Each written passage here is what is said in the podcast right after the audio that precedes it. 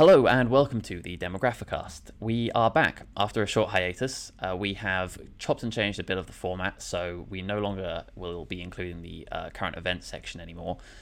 Simply to try and place the focus back on the topic that our guest is going to be bringing to us. Um, this week we spoke to Bee Nicholls, who is one of the organisers of the Free the Nipple movement in Brighton.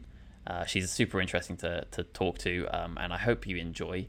If you have any questions, please feel free to, to comment or, or ask us um, on our socials. And as always, follow on whatever platform you're listening to the podcast on to stay updated um, and receive new notifications um, for when we release new episodes every week. Um, I hope you enjoy. Hi, Bee. How are you? Hey, I'm good, thank you. How are you guys doing? Good. How are you, Jack? I'm good. I'm good, thanks. Yeah, yeah. Yeah. Good to be back doing I podcasts again. I went on one yesterday. I was saying to Brett, I went on one yesterday at somebody else's, and I got so fired up because I hadn't done a podcast in so long. It was nice to be able to just have a platform to rant about the world. It's been like a month now, so my family have like um, got the the brunt of all my rants about how terrible the government are and everything. So it's good to be back. I'm Yeah. glad. I'm glad we're back I, up and running. I again. pity your family. Hopefully, we can try and take some of that, that off them. Um, yeah, so the Sure, format of this has changed a little bit. We're not doing current events anymore, and uh, we're going to try and keep it a bit more compact. So uh, hopefully, uh, we'll see how that goes. Bee, um, I wanted to just sort of basically just start off and jump straight in by asking you what the Free the Nipple movement is all about.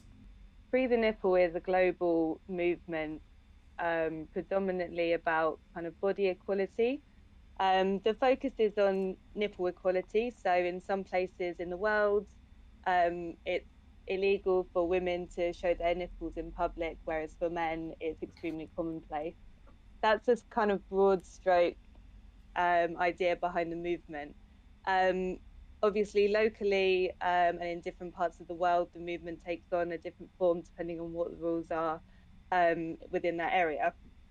So in the UK, it's not actually illegal for women to be topless, which I think is a common um, Mm, Yeah. misconception. Yes, Mhm. is that the right word? Yeah. Yeah. I think Sure. people, um, I think it's it's kind of socially illegal.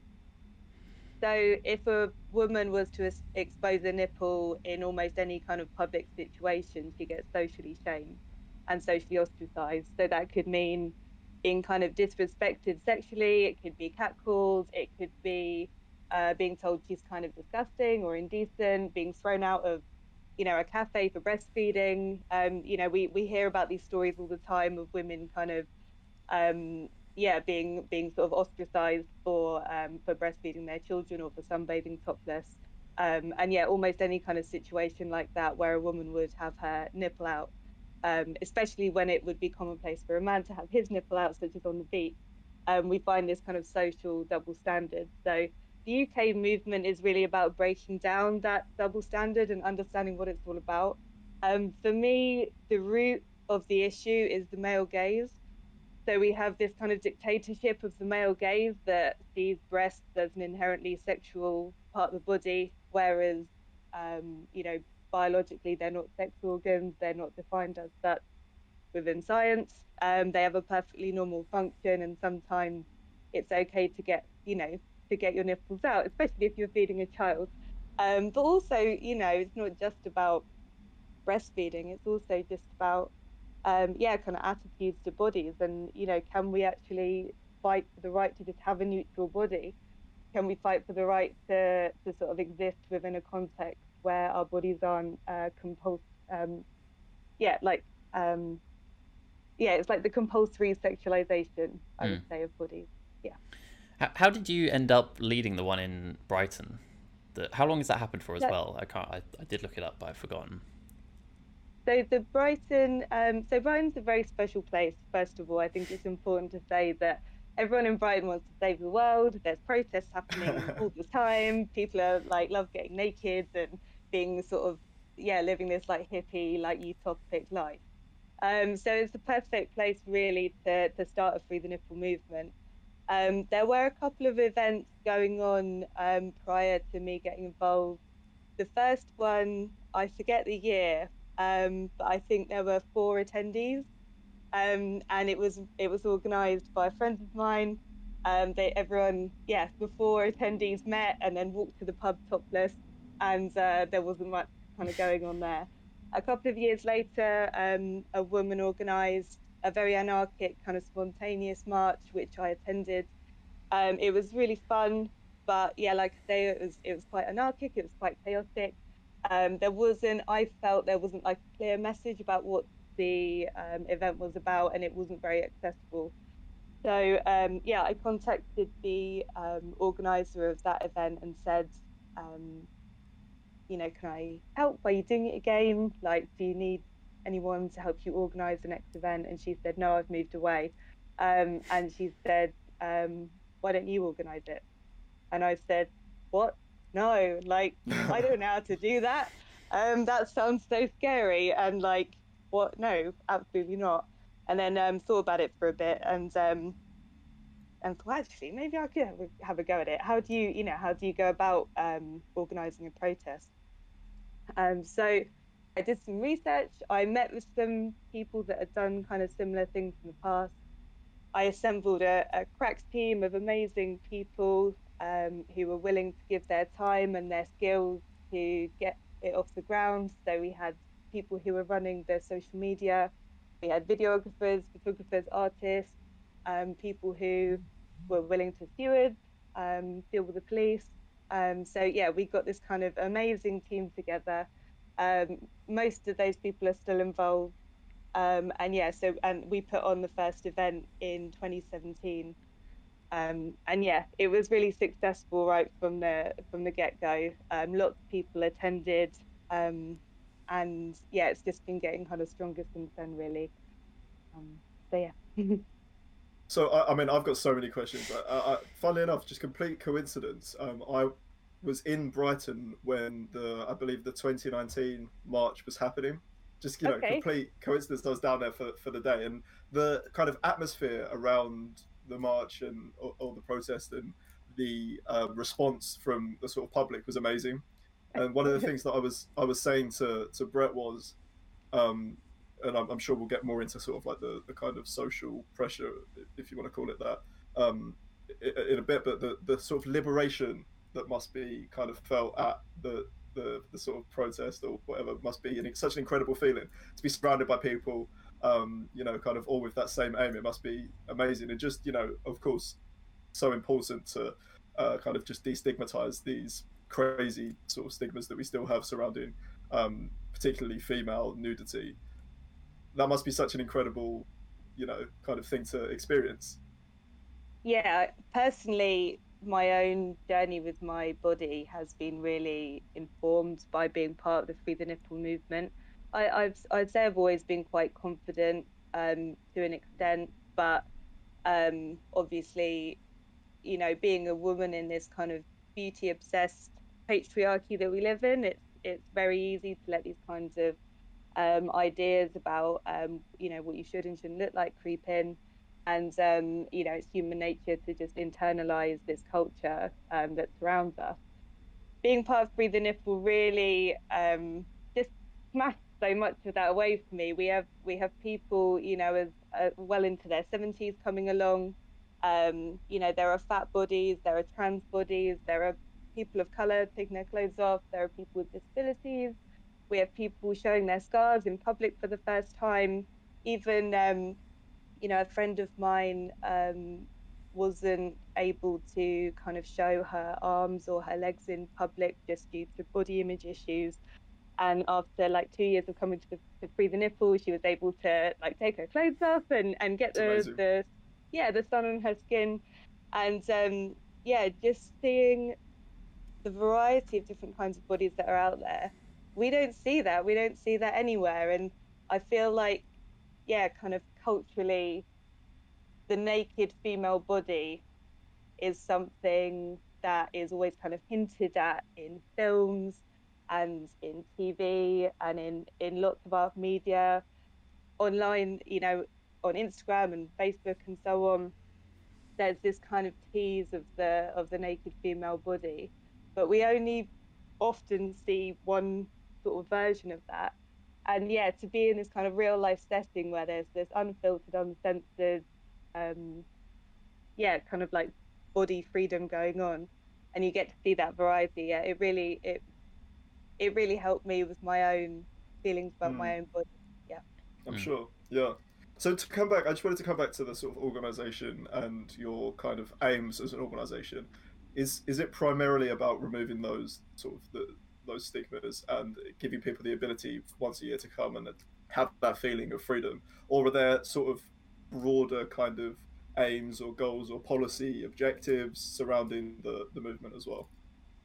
So yeah, I guess the main focus of the movement is quite conceptual. So it's yeah, it's about destabilizing this male gaze dictatorship, and the there are many sort of offshoots to that. One of the sort of main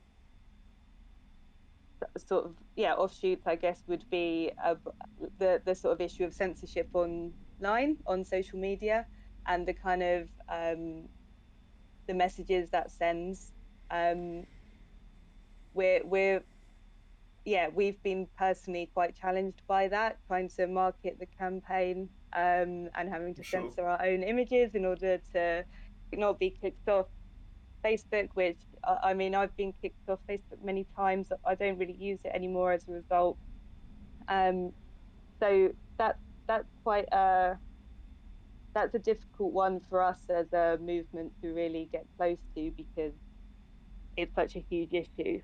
But raising Yeah. awareness, raising awareness around the sort of problems that that raises, and the yeah, the idea that a nipple in any contact, any context will be viewed as like pornographic, trying to kind Mm. of dismantle that idea, um, yeah, is definitely a focus. But the yeah, I guess the other sort of things that we we try to speak about um, both like on the marches and we do kind of side events as well and with our like marketing online the things that we try and talk about are um, yeah dismantling the sort of obsession with the gender binary you know whose nipples are and aren't allowed what a body should look like what those gender expectations are.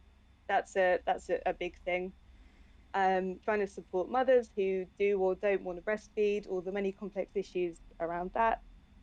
Um, age, aging bodies, beauty, youth, the obsession with the kind of um, childlike, hairless, perky body, um, trying to kind of destroy those beauty expectations.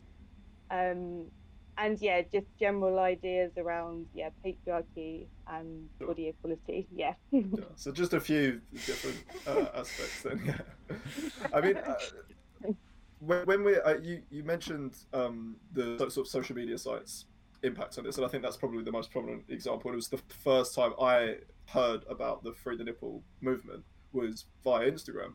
Um, and you know, there's a lot of, of different campaigns, and particularly as we've started to do more work in and around the sort of sex and relationships community, particularly on social media, and the sex positivity movements.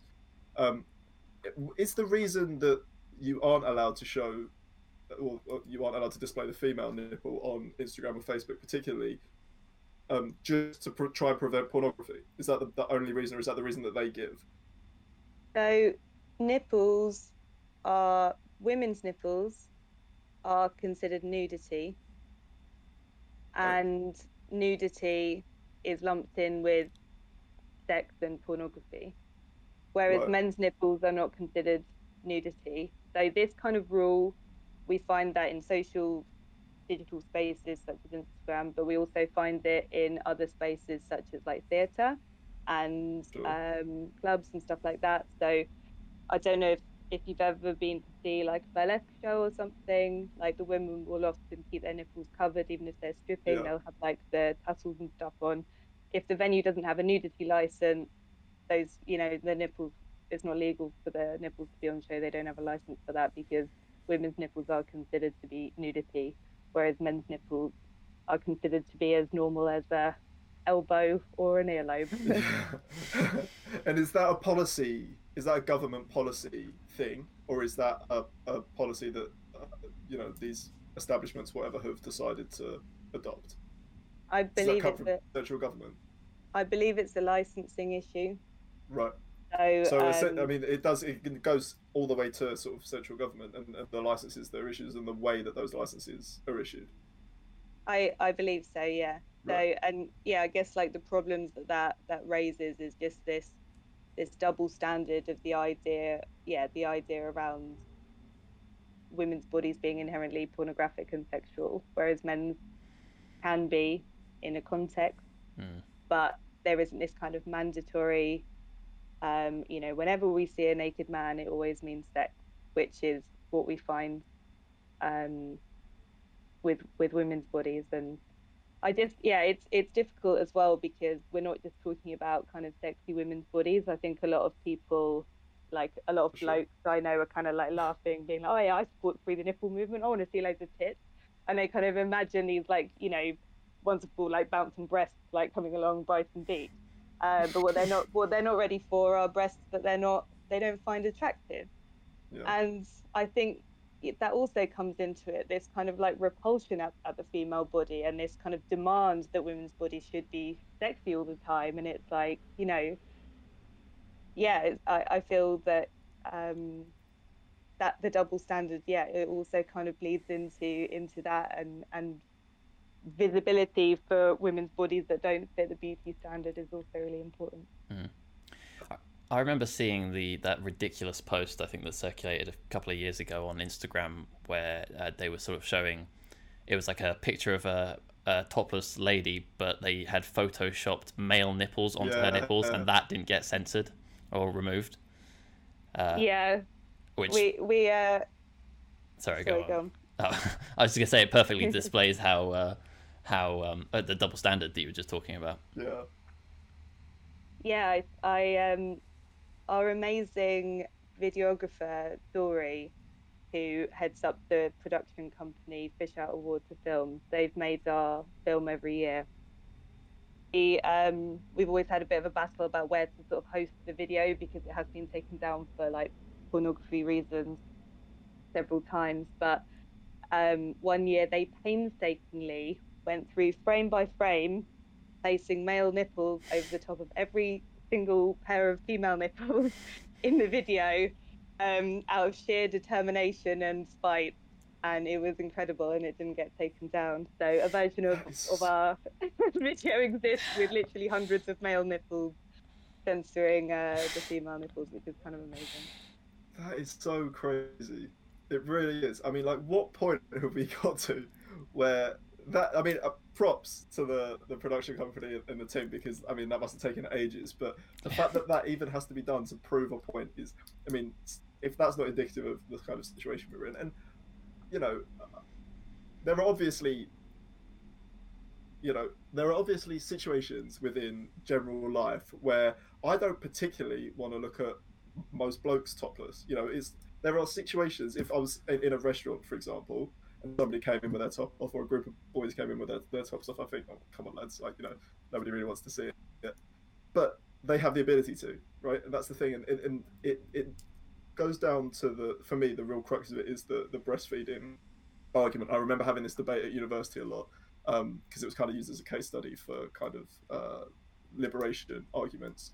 And that that point of view of well I don't want to see it you know I don't want I don't want to see it. Well it's it's not about what you want to see you know? It's like when it comes to something like breastfeeding this has to happen you know just the same as you eat. Why do you have to sexualize absolutely every element of what women's lives? And that's it comes back to the point I was talking about with the kind of liberation that you must feel at these events is when that sexualization has gone on through almost every stage probably every stage of of your life the ability to say well actually fuck you. I'm not going to sort of adhere to this anymore um, is is amazing and, and hopefully uh, I know there's only been what what is it three four marches Free. um, three yeah continuing to do that kind of thing will, will heighten the sort of pressure on, on policymakers to, to take the decisions that will actually start to um, change perceptions from a, a societal level. Because really, I, it's my belief that until that happens, um, those things won't really change, and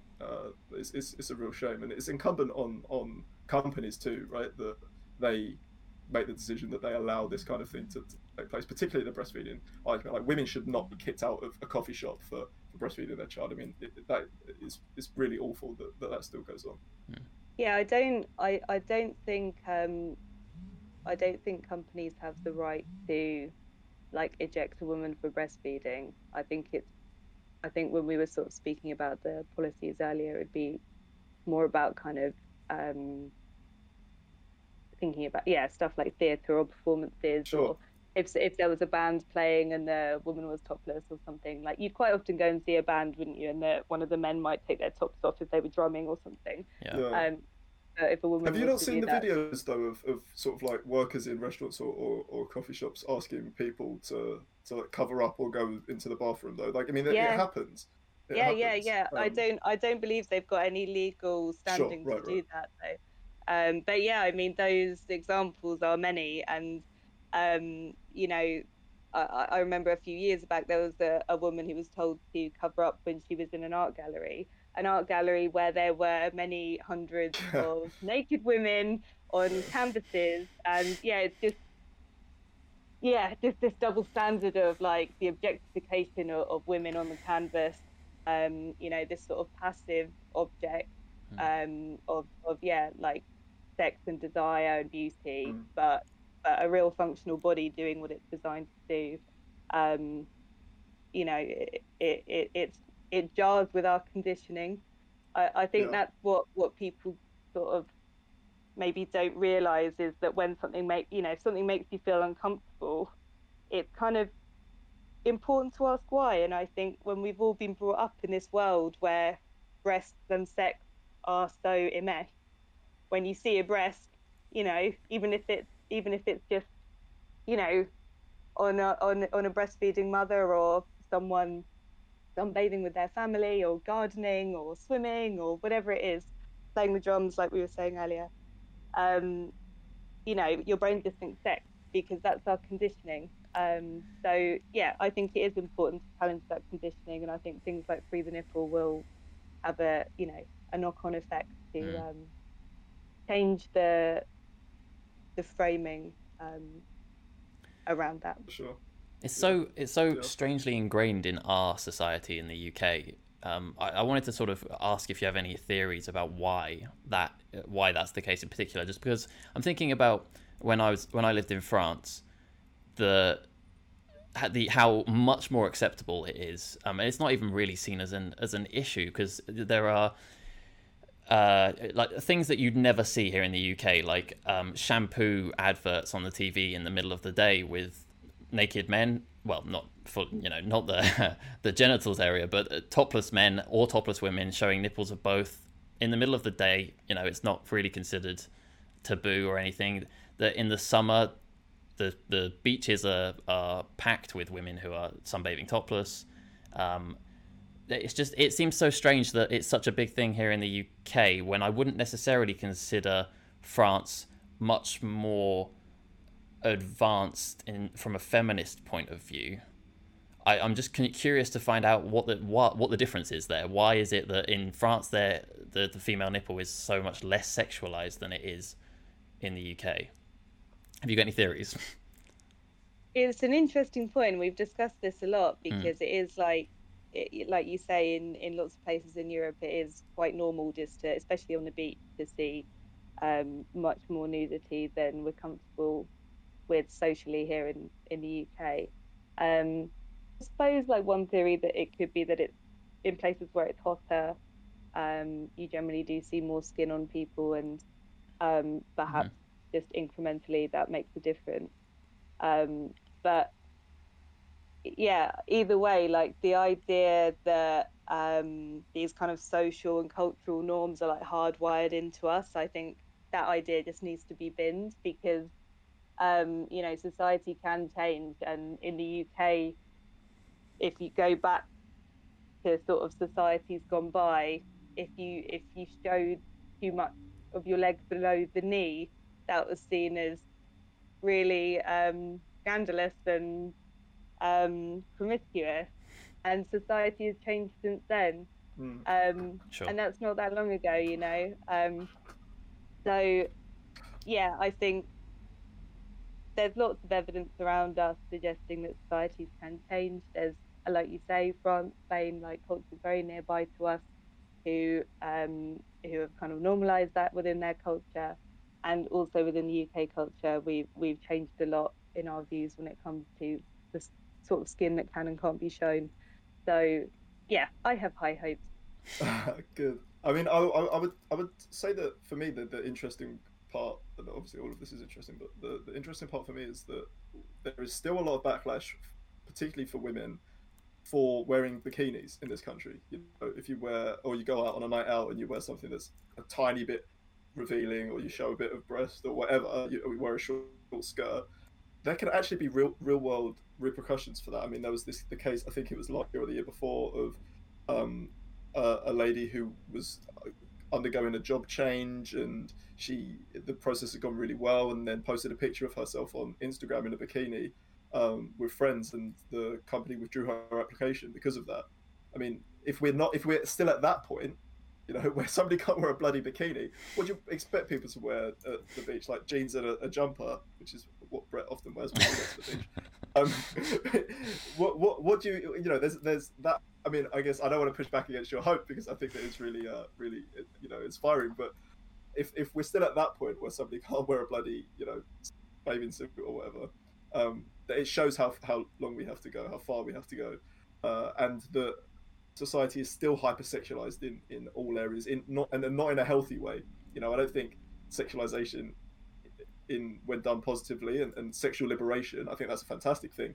But we have this incredibly hypersexualized but negative sexualization within society, um, and I, I, worry, particularly with kind of the way that, that we have for both men and women body image, um, sort of this kind of perfect body image pushed upon us. We were talking earlier about Love Island coming back, and that that, that sort of shows like that the the kind of body image um, perceptions and, and expectations that programs like that push, we still, I think, probably have a lot of work to do. And these why these discussions are so important um, to have, and why your movement's so important uh, to continue, because we always have to be pushing those things forward. Because if we don't, they they do start to regress.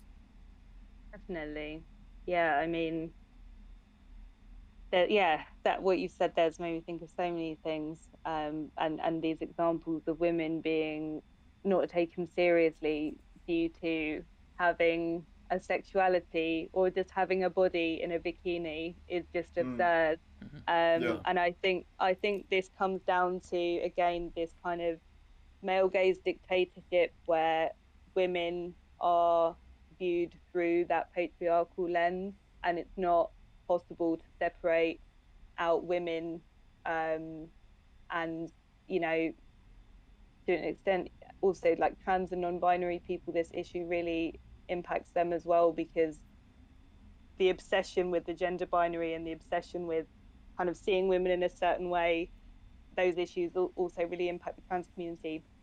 Um, but yeah basically viewing people through the male gaze means that there are there's the default which is the man and he can do what he likes he can choose to be sexual he can choose to be serious he can show off his body and look smart and look sexy and it doesn't compromise who he is as a person. You know, if a man wants to look sexy, he can wear a suit, he wears a suit to work. You know, those two things are kind of one and the same. You know, if a woman looks sexy, she has to tread this very careful line between being disrespected or being seen as trashy, um, or, you know, the other way being seen as kind of prudish or whatever. Um, and, you know, this this kind of male default means that everybody everybody else is the other, um, and yeah, they're they're they're judged by a different set of rules. Mm. Where does that particularly? You, you, mentioned the male gaze, this sort of like concept of male gaze dictatorship, specifically, and wanting to destabilize that. Where does that come from, in your view? What do you mean? The male gaze specifically you know if, if that's something that, that sort of over time is is kind of entrenched in our, our viewpoint particularly as, as men where do you think that where do you think that comes from? And how do you go about destabilizing that? I think it just comes from patriarchy. It comes from kind of power structures around masculinity um, also around um, heterosexuality and the, the prominence of heterosexual relationships. Um, I think that there's been many double standards for a long time around sex um, and sexuality. and the things that women can do and what they get a name for if they do that and the things that men can do time and time again and it's just boys will be boys um i yeah i think it's been very prevalent in our society um for for a long long time Mm. i think the ways the ways that those things can be destabilized um come down to rem- yeah removing removing the idea of the man as the default um, I think that's something that I've come across a lot is that yeah I guess we're kind of accustomed to this way of life and anything that sort of jars with that feels I think can feel very uncomfortable for men you know? Um, and it can feel like an attack on men's rights sometimes when you know different groups start to say like hey can we have a little bit of your privilege? You know i think that can feel very confrontational and very upsetting for men. Um, but you know it has to happen. I think that there's a lot of ground that women need to make up that people of color need to make up the lgbt community um, you know that that space needs to be given and the power needs to be shared out a little bit and i think over time um, you know once things yeah, I get uh, once things become a bit more um, fair and equally shared out, I think that you go some of the way to to destabilizing the male gaze because it stops becoming the default lens through which society is viewed. But I also have my own theories about the way that capitalism depends on this situation being unfair. But maybe that's a different podcast episode. It's so I'm interested, so if you want to go into it, then please feel free to. it's uh, it's so difficult to kind of point at exactly where the male this I, I, the male gaze concept comes from or what's contributed to it because there are so many varying factors that have existed for centuries, if not thousands of years. Um, because you know you can. It, it doesn't take a, a genius to to have noticed when going through the school curriculum and learning about history to notice that probably the most of the people you're learning about are men. Um, and so on. And I wanted to kind of ask you a question a bit in terms of uh, playing a little bit devil's advocate here.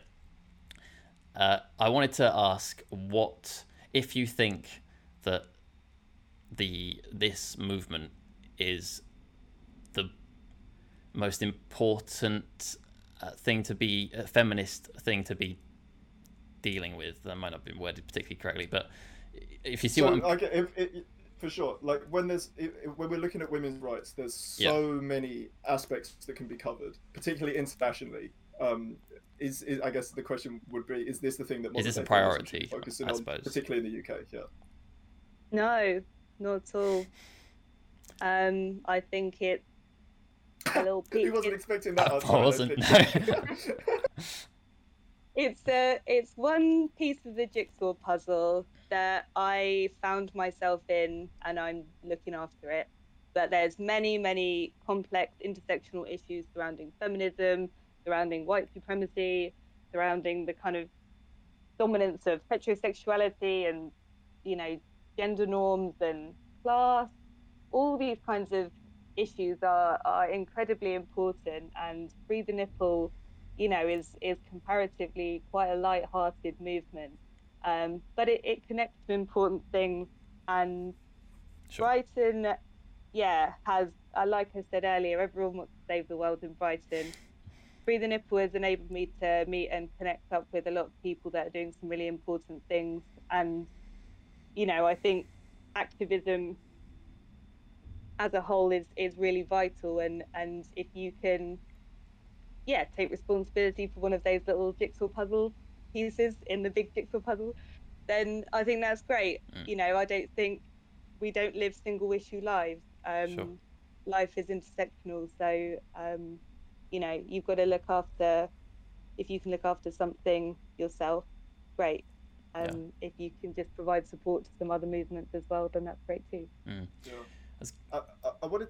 Sorry, Brett. Go ahead. I was just going to say that from my perspective, um, when hearing about this movement, it, it as, although it seems like you know a, a drop in the lake in terms of a uh, in terms of the, the range of issues that um, that uh, women face, it's an indication of oppression against women because of these double standards, this inequality to do with uh, how society perceives women's bodies. So, um, yeah, that was my my observation. So the reason that I asked particularly about the, the, the male gaze and I'm going to try and link the two things that we just just discussed. So I, I, might not do a very good job, but I'm going to give it a go. And the reason I asked about that is because I believe it's my view that the over, overriding aspect of that patriarchy that you mentioned, which I think has been whittled down uh, fairly fairly effectively over the years, but there's still a way to go, is the media aspect of it. And I think that the fact that, that, that the media landscape, the media industry, particularly the film and pornography industry, has been overwhelmingly controlled by men um, since its inception, has commodified nudity, particularly um, this sort of seductive uh, aspect of filmmaking. And when you do that, you are going to try and control that and keep that in place so you can continue to make money off of the nipple, for example, which come down to it, like you said, is completely harmless. But if that can be sexualized, and it's maybe one of the less kind of extreme forms of nudity, even to use that phrase, extreme forms of nudity is bizarre, but um, you know, it's it's like less sort of frontal than showing your, your genitals or whatever. If that can be controlled and that can be maintained, then there's a lot of money to be made, particularly in films um, like Hollywood, off of that commodity. And what that's done, in my view, when we look at the sort of how feminism has changed um, is there still needs to be focus on these areas because they are important and they are stopping the sort of progression of the feminist movement. So things like free, the free nipple movement are really important, and and the kind of destigma, uh, destigmatizing around the nipple is, is, is really crucial. But what that's done is diverted attention off of um, sort of international feminist issues which are much more difficult to, to confront and, and much more, I would argue, like you like you said yourself, important to confront. And it's not a criticism of feminism, but it's a criticism of the kind of framework in which we have conversations. It's a lot easier to sit there and debate on Good Morning Britain whether the nipple should be freed, like the female nipple should be able to be shown on Instagram, than it is to debate um, how you know some regimes in, in the Middle East are still uh, you know some of uh, hold some of the most sickening laws towards women. You know, it's much much easier to dis- to have those discussions than it is to have those sort of broader international feminist discussions, and, and that's why I think is a shame. So that's kind of why I asked the question was just because I've had this kind of theory for a while that that might be a, a reason. And once those areas, and I think this is beginning, once those areas, particularly in the media, um, because the media shapes so much of opposition from such a young age, start to become more in the hands of, of all the people. Um, then that will go a long way to kind of uh, you know progressing these these movements, these conversations. Um, so I think that needs to happen. So I think yeah. I did an all right job of connecting the two things. I don't know, maybe. no, I, th- I, think I think you're right, and I think the issue of commoditizing um, women's bodies is is is incredibly profitable, and it kind of cut it, it intersects really well with the the beauty industry and also with um, the kind of gender obsession that this society has. You know, everything is gendered from toothbrushes to biro pens, and you know, if a if a company can make you buy a blue thing and a pink thing rather than just a neutral coloured thing, then you know they're they're they're going to market that. And yeah, women's naked bodies or the idea of them or the concept, you know, subtly hinted idea of the woman, a woman's naked body, that's used to sell everything, isn't it? From cars to perfume, um, holidays. Um, but yeah, I mean, the the knock-on impact of that is that um, is that we, you know, we have no agency. We have no agency in our sexuality. Our sexuality is preventing us from being safe in public spaces. Our bodies are, are seen as you know either disgusting or pornographic.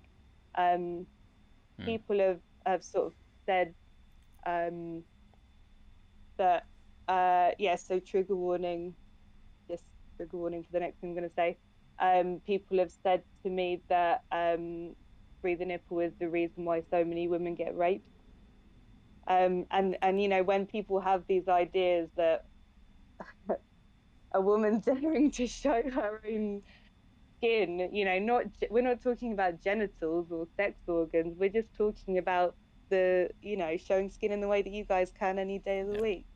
Um, and when that kind of violence is suggested, um, Yeah. That kind of you know, comment. as a result of that. sorry i was just going to say that kind of comment is not own is is uh, well really offensive anyway but it's also incredibly insulting to men saying that men when they see a woman's breast can't control themselves so much that they they feel like they have to rape a woman i, I don't know it's, it's a crazy thing to, to suggest not only is it Yeah, offensive to women but it's also Well- it's also offensive to men Yeah, in that it sense. is. It is. Um, uh, that was going to be my next question, uh, uh, uh, and it was going to be that sort of what's the pushback?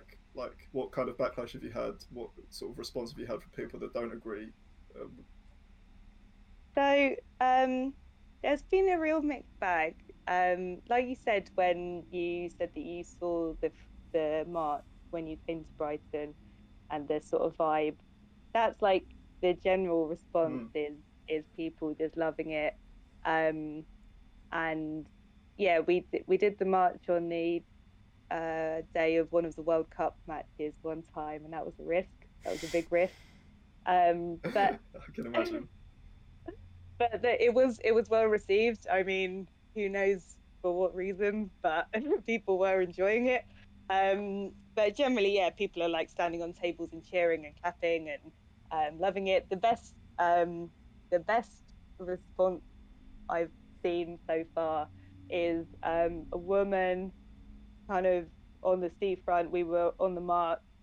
She froze and stared at us and was rapidly trying to read all the banners, trying to take in what was going on, and then she just started to cheer, and then she just ripped her own top off. So that was like a really, that was a really beautiful moment.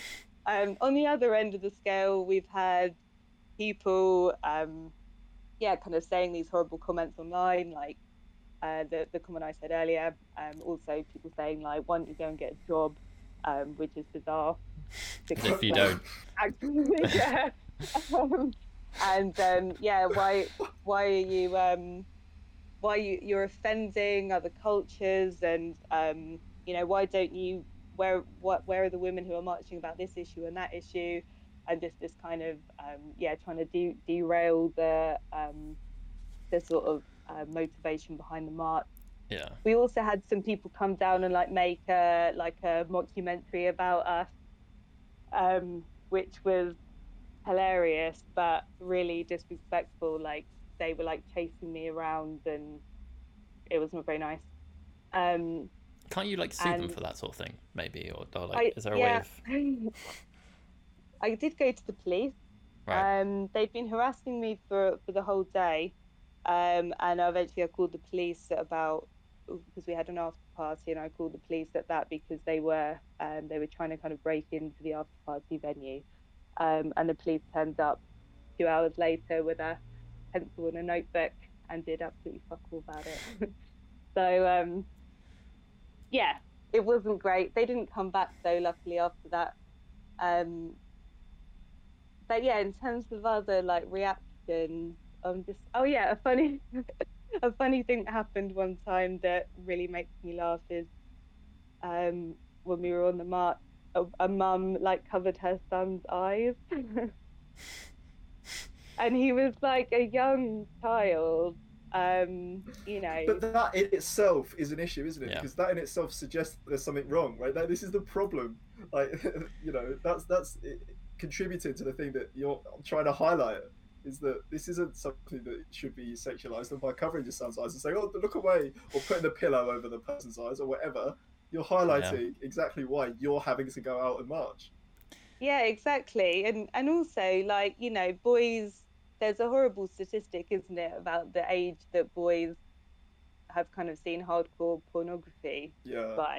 Um and you know, he was I I would I don't know, 9 or 10 years old this boy and and you just think actually that could have been a really good opportunity for a conversation about um you know about bodies and about you know the fact that just because a woman's naked it doesn't mean it's sexual you Mm. know that could have Yeah. been a really helpful conversation yeah um, I do th- I do think you know women are the perpetrators of, of these attitudes as well. It's it's not well, you know, when we talk about the patriarchy and the male gaze, we're not talking about men explicitly. We're talking about everybody who upholds those ideas, and that can be women as well. Yeah. So that was a good example of that.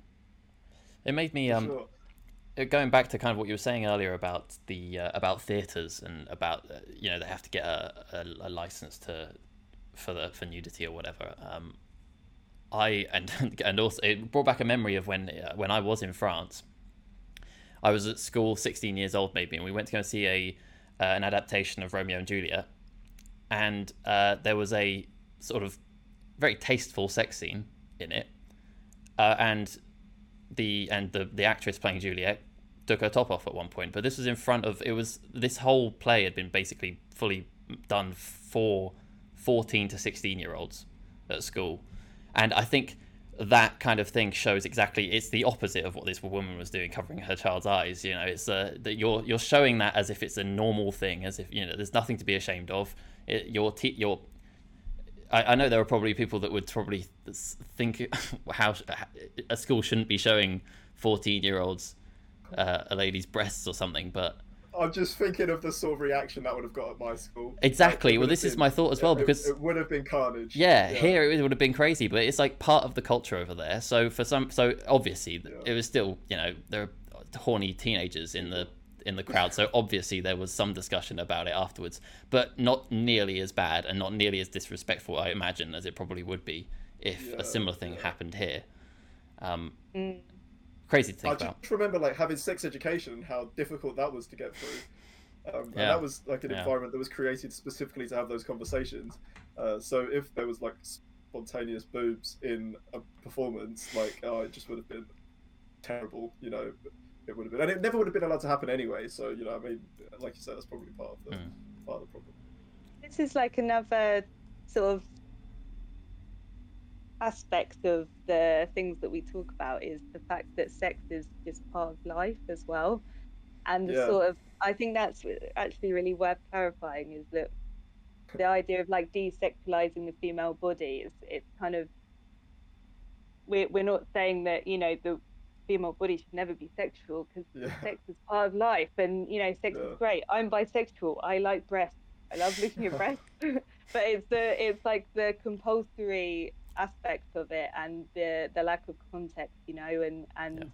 and yeah like you know what you're saying you know at, at your school where where there's this kind of tasteful sex scene to being shown to children that are 14 to 16 year olds they all know what sex is they all you know sex is part of their lives in Yeah. one way or another whether it's just Yeah. you know masturbation porn or whether it's you know relationships whatever like it to, to kind of constantly yeah be like hiding it like it's this horrible dirty secret that no one can talk about and you know we've got to we've got to kind of bury all of our like base instincts and not speak about Yeah. it and not experience pleasure in that way it's really not it's not practical but it's also like not healthy no But um, what you said earlier about somebody saying that you were you were offending people from different cultures, having nipples. Like, I mean, really, is that that's the offensive part?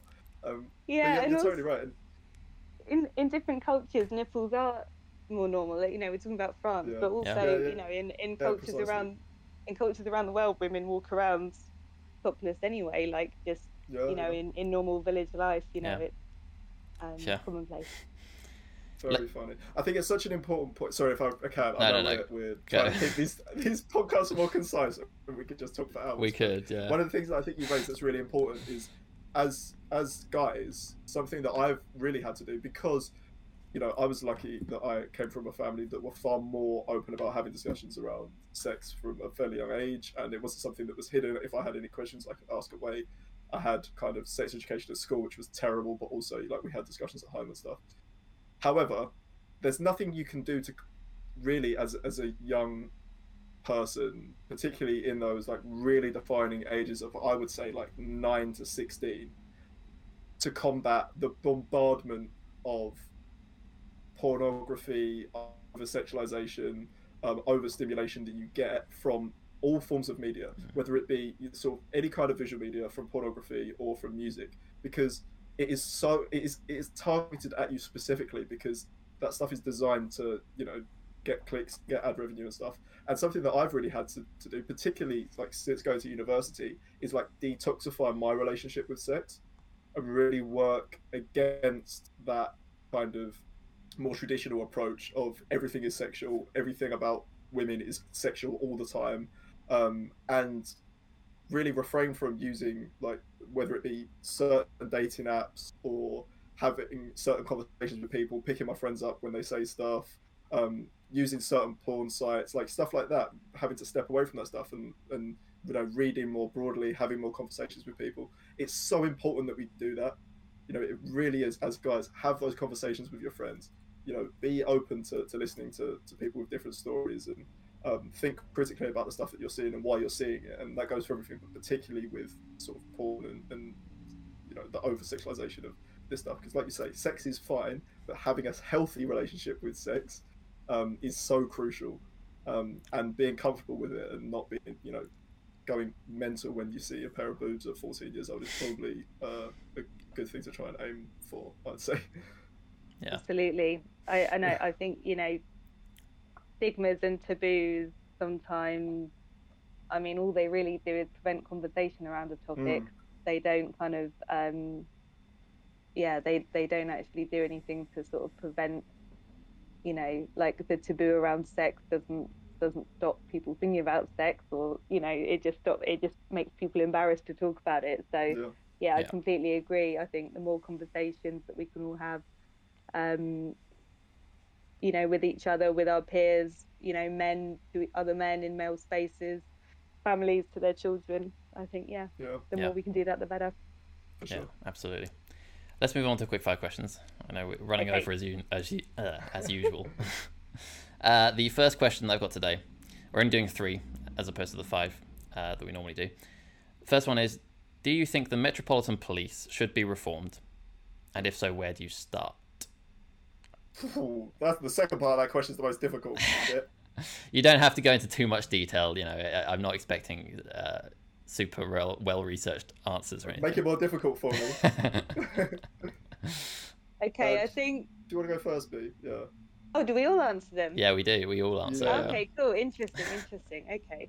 Well, I'll go first, seeing as I jumped in. Yeah, go for it. Um, go for it. My so this is my view, not the view of free the nipple. Um, I don't think. but um, yeah, I I I think that the police in so many situations do more harm than good. And I think that money that goes to the police for dealing with certain services is completely and utterly wasted, and as a system, is responsible for violence, discrimination, and um, you know, it yeah it fails it fails more people I would say than it it helps. So I think the more money that can be given to like localized specific services, particularly around sexual violence domestic violence and issues around racial violence, um, the better. I agree. Um, I, I agree mostly with that. I think that the individual, I would, I would be very hesitant personally to lay the blame at, at, at, the individual, at the individual police officer. Obviously, there are exceptions to that rule, of course. Like any uh, industry, like any profession, you're going to have um, people who shouldn't never have been put in that position in the first place. And my blame, and I think the cause of poor policing comes from the, the, the legislative level. Um, I, I, I, would lay more, I would attribute more blame to policymakers. And I think that there are lots of, uh, there's lots of time and resources and laws that police officers are forced to enforce that they shouldn't be wasting their time on. And I think that um, drug policy is a fantastic example of this lots and lots of money and lots and lots of time is spent on policing um, non-violent drug offences, uh, whether that be consumption or dealing, that um, they shouldn't have to spend time on. Um, I think that the area where I would be more critical of the police as an institution um, would be, you know, from a racism point of view, the Met Police are institutionally racist. Three separate reports have proved this. Um, and policing protests as well. I think the legislation around policing protests is wrong, but I think the tactics that many, many police forces use, not just the Met, um, to police different kinds of protests. The Sarah Everard vigil was a perfect example of this, um, which we covered extensively. Uh, are, is, is, is wrong, violent, and, and reinforces aspects of police brutality and goes against the things that uh, any kind of healthy democracy should be wanting to enforce. Um, so yeah, my blame would be more on, on, the sort of legislative level, but I, I think that yes. Uh, what was your question? Does it need reforming? hundred percent. Yeah, it I mean, I would agree, I, I, especially with the, the the ways in which it needs reforming. I mean, I think it's been pretty um indicative over the last year, especially the the various stories that keep coming out about how the Metropolitan Police has handled things, um, whether it be the, the Sarah Everard vigil or the uh, the two police officers who took pictures yep. of the uh, corpses of two women who had been murdered. Yep. Whether it's the uh, report that came out a few days ago on the murder of, I can't remember his name, back in the 80s, uh, but the found they tried to cover it up or tried to cover up uh, the their investigation and how uh, poorly they they done. Um, whether it's Cressida Dick not being able to refuse to report on certain on how the Mets handled certain things, uh, not yeah. being held accountable, I think there's definitely a lot of ways in which it needs reforming. Um, For sure. Hopefully, For sure. it will be. My second question is: What would be at the top of your list of things to add to the sex education curriculum? Bee, would you like to go um, first uh, if, if, you've oh, thought sorry, about it? um, so, my things would be consent, number one, in whether we're talking about hugs, sitting on someone's lap, you know, stopping in the middle of sex, stopping moments before sex, any of those kinds of scenarios, consent, I think, is probably the most important thing that we need to teach um, sex education wise, but also pleasure, including masturbation. And the final thing I was going to say was like LGBT relationship yeah. bodies, including asexuality, mm-hmm. um, trans and non binary and intersex identities, as well as just like gay relationships and all the things that that encompasses. Yeah. Yeah. No, I completely agree. Um, the one that sprang to mind to my mind first of all was LGBTQ plus relationships. Um, particularly, I think it's awful that I mean we had no education at all um, on on in general the LGBTQ plus uh, community, but particularly relationships. I think it's it's I can't imagine how difficult it must be to grow up um, and have your sexual identity not just uh, fought against, but also to have absolutely no education on the way that you you should be, no help, no support about the way that you should be experiencing or could be experiencing in life, and, and it must be. I can't imagine how difficult that must be. So that would be my first one. But consent's another fantastic um, uh, suggestion, and um, I think that just looking at sex from a much more healthy way, and not just about um, conceiving you know 99.9% of the sex that